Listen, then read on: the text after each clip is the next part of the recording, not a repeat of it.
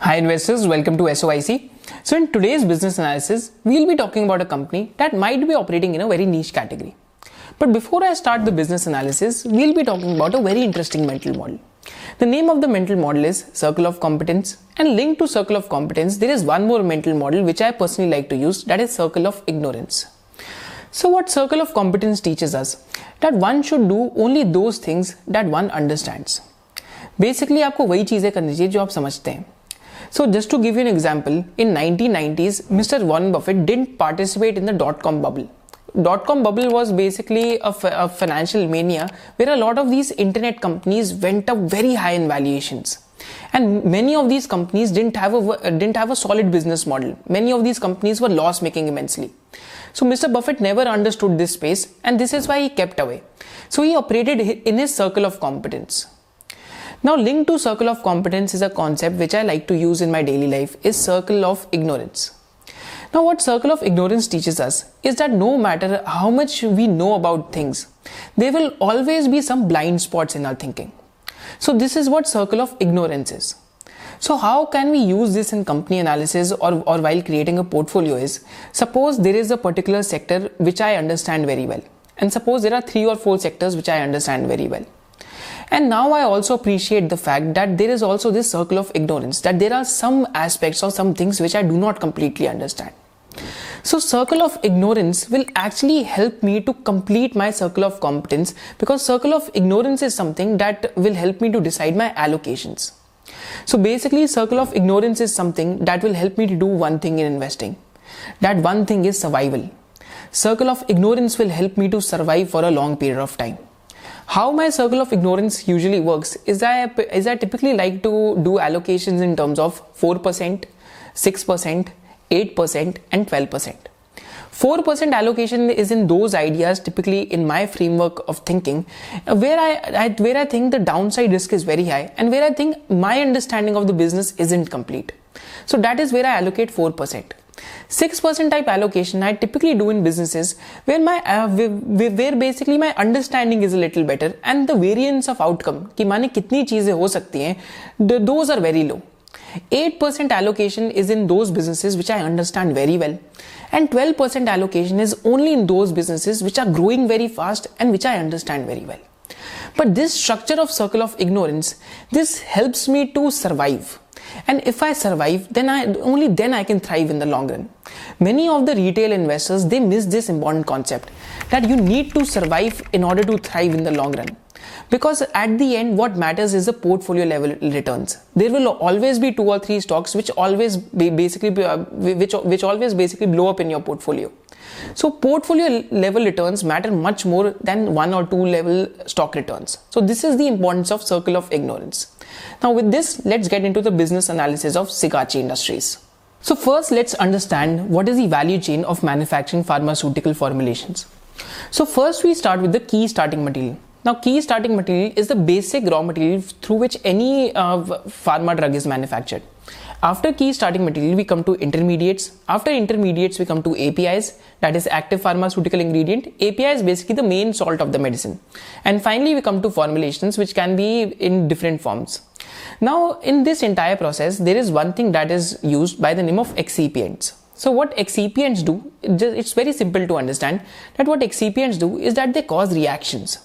Now, excipients help in causing reactions, and if we just look at the simple, if we look, if we just look at the simple role of excipients, so basically they help in accelerating the process of drug delivery. And secondly, what excipients do is that they safeguard the stability of the drug. Thirdly, the purpose of excipients is that they help in, uh, they basically they help in uh, identification of the product and enhance its safety. And finally, it helps to maintain the integrity of the drug product. So this is what the purpose of an excipient is.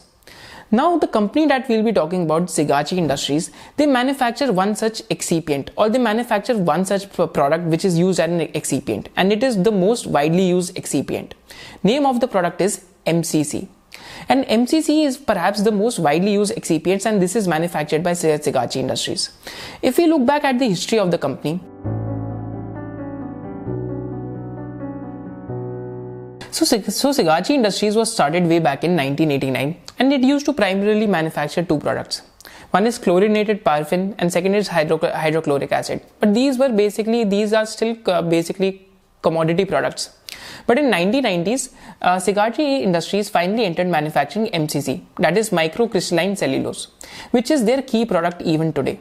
So microcrystalline cellulose uh, in nineteen ninety-six, they actually entered the top variant or the higher grade of uh, M C C that basically catered to the pharma industry. So microcrystalline cellulose is the most widely used excipient for, for making formulations. Now this is how the company was set up. And a company recently I P O'd, and if you look at what M C C actually means and what is the purpose of an M C C. So the full form of M C C is microcrystalline, uh, microcrystalline cellulose. And if you look at the end uses of M C C, so forty percent of end usage of M C C is in pharmaceuticals, twenty-five percent of end usage of M C C is in food and beverage, twenty percent of end usage of M C C is in cosmetics and personal care products, and fifteen percent of usage of M C C is in other products. And if you look at the M C C market in India itself, so in pharmaceuticals, जो M C C market का size है, that is close to forty-nine million dollars in twenty eighteen, which has grown to almost sixty-five million dollars, which means almost close to, uh, which means almost close to somewhere four hundred to four hundred fifty crores just for the pharma segment. Food and beverage, the size is close to forty-one million dollars, that is almost close to three hundred crores. And in uh, when we look at cosmetics, the usage of M C C is almost close to eight million dollars. And M C C market, if you look at in ter- terms of total, so in India the uh, size of the market is close to one hundred fifteen million dollars, whereas globally if you look at the M C C uh, industry, so in Europe the size of the industry is close to uh, three hundred fifty-three million dollars, and similarly in North America it is close to three hundred nineteen million dollars. So one very important thing to remember over here is that when we talk about such companies which are manufacturer of one or two chemicals, usually the size of opportunities uh, is basically constrained or basically so is basically low in size, like what happened in, in the case of Viniti Organics. So what we have to track is the return profile of the company, and secondly what we have to look for is whether the company has any competitive advantages or not. So in this video we'll try to find out if the company has any type of competitive advantages or not. So first let's look at the end application of M C C, that where is it where it is used in pharma and where it is used in food and beverage. Let's look at some of the usages of M C C in the pharma industry. So first key usage that that we've already discussed, it is used as an excipient. Excipient is something that causes reaction. Second key usage of M C C in the pharma industry is that it is used as a binder. Basically it is used to bind uh, the, the different molecules, or it is used as a binder over there. Third key usage of M C C in the uh, third key usage of M C C in the pharma industry is that it is used as a carrier. Then it is also used as a thickener and a, and a stabilizer. So these are some of the usages in pharma industries. So se- secondly, if you look at the usage of M C C in the uh, in the food industry and the and the beverage industry, so one of the primary usages of M C C in the food industry is that M C C is actually used as an anti-caking agent. So what is anti-caking agent is that in food items or in or in food uh, powders, if we leave them for a while, then they tend to form lumps, as we can see in this video, because they absorb moisture from the environment. So due, due to the presence of M C C, this thing gets prevented. And second key usage is that M C C is used as an uh, is it is used as a bulking agent. So what is bulking agent? It is something that adds weight to the food, just like starch, and it doesn't affect the taste of the food. And finally, when we talk about cosmetics, it is again used as a binder over here, and it also helps to replace fats in cosmetics. So these are some of the primary purposes of M C C. If you also want to learn how to analyze different industry structures, so in uh, S O I C membership, we have already uh, we, we have already analyzed the chemical industry, we have analyzed the pharmaceutical industry, we have also analyzed the platform and internet businesses. We will be analyzing the hospital sector in the month of January, and we will be also analyzing the fintech landscape on the coming nineteenth of December just for S O I C tribe members. And apart from this, we also have a deep uh, we, we also have a deep dive class on uh, f- on financial shenanigans. At how you can catch companies which are cooking their books. And apart from this, in a financial ratios class, we have actually discussed few companies that what happens when working capital cycle improves, what happens when the asset turns of a company improves. And we have also discussed few key terms like the greenfield capex, brownfield capex, and debottlenecking. And apart from this, we also have a Telegram group in which we keep sharing insight, in which we on a daily basis, I personally keep sharing in, uh, insightful reports or insightful articles with all the S O I C students. If you want to be S O I C tribe member, then the link is in the description below. Now coming back to Sigachi Industries, if you look at the competitive landscape in which companies uh, Sigachi Industries is competing with, so there are a lot of M N Cs. So, so Sigachi is competing with uh, companies like DuPont. It is also competing with a company by the name of D F E Pharma. It is also competing with F M C, and it is competing with some Chinese companies like Feiyun, uh, and uh, there is there are two more companies by the name of J R S Pharma, and finally uh, Advanced Materials. Now we have to actually, in such a small company, because market capitalization is barely one thousand crores or eleven hundred crores, we have to actually look for, is there any potential competitive advantage in the company? Because return ratio wise, if you look at the R O C of the company or return on capital employed, it is more than twenty-five to thirty percent. But if you look at the potential competitive advantages in the company, so one of the key potential competitive advantages that comes is that the company is one of the largest manufacturers of M C C in India. Secondly, it is, if you look at uh, if you look at it across the globe, it is one of the top ten manufacturers of M C C. And finally, the company claims that it is fully integrated, and they ha- they can control the process of manufacturing different grades of M C C, because there are more than fifty grades of M C C. So what I personally think happens in such businesses is, because size of market is very small, so what ends up happening is is that if you are manufacturing different grades, or if you are manage, if you are manufacturing different S K Us, so you need to build a very strong distribution and a very strong connect with the customers, which they already are doing. And more than seventy percent of their sales come from the pharmaceutical industry. So they have so they have very good basically connects with the pharma industry. ten to fifteen percent comes from the food and beverage industry, and rest of it comes from cosmetic and others. So these are some of the potential uh, competitive advantage pointers that can be there in this company. And one more thing to stress upon, if you look at the value chain, that how this product is manufactured, just to understand the antithesis pointer later. So M C C is basically manufactured through a wood pulp sheet. So basically a wood pulp sheet uh, का जो जो पूरा process होता है hydrolysis का, in a glass lining equipment. So that is a reactor in which the in which the wood pulp sheet is reacted upon. Then the wood pulp sheet is carried through a filter, as we can see that that, that this is the filtering machine, and uh, the, th- through this uh, what leads to this is that there is a, there is a formation of a slurry, and then that slurry is basically uh, dried out, and finally uh, different grades of M C C are, M C C are produced. So one thing to remember over here is that the key raw material is wood pulp sheets. So the key raw material is linked to wood. So one of the key antithesis pointer in such businesses is that if there is a lot of deforestation, so this could be a key antithesis pointer, and prices of wood can also fluctuate. But this is just one key antithesis. And if you look at the key financial metrics of this company is that since this company is very small in size, so one thing to look out for is the C F O to P A T ratio, that is cash flow from operation to profit after tax. That how How much of the profit after tax is the company uh, able to convert into cash flow from operations? So this ratio, uh, so, th- so this ratio over here is one hundred eleven percent in twenty eighteen, seventy-six percent in twenty nineteen, sixty percent in twenty twenty, and ninety-eight percent in twenty twenty-one. So on an average, it is more than eighty percent, which seems to be very good in a B two B business. Secondly, if you look at the debt to equity ratio, debt to equity ratio of the company has fallen from one point one five times to almost zero point two two times. And the R O C of the company on a trailing twelve month basis is somewhere close to thirty-five percent today. Now this is uh, sub, this, this is uh, this is the business of uh, Sigachi Industries. And now let's finally come to some of the thesis pointers, the antithesis pointers, and the valuations of the company.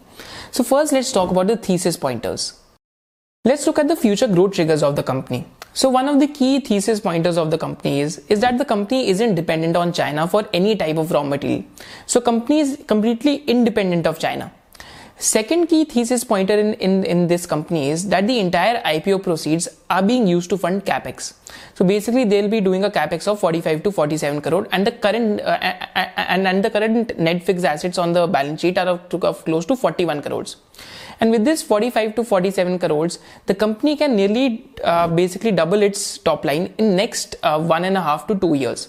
So by quarter four of F Y twenty-three, I think by quarter two of F Y uh, of uh, quarter four of F Y twenty-three, their entire capacity will come on stream, and it will take one year to get fully utilized, as per one of the interviews of the management.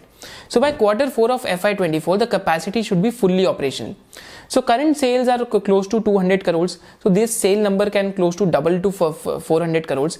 And secondly, because operating leverage will also kick in. So they are uh, th- so they so uh, basically the management guides that the margin can expand to twenty-one to twenty-two percent. So if the company hits twenty-two percent EBITDA margin uh, by the end of F Y twenty-four on a say, on a base of four hundred crores, so this company will be doing an EBITDA of eighty-eight crores. And current market li- uh, market capitalization of the company uh, company is one thousand crores to eleven hundred crores. So these are some of the thesis pointers of the company.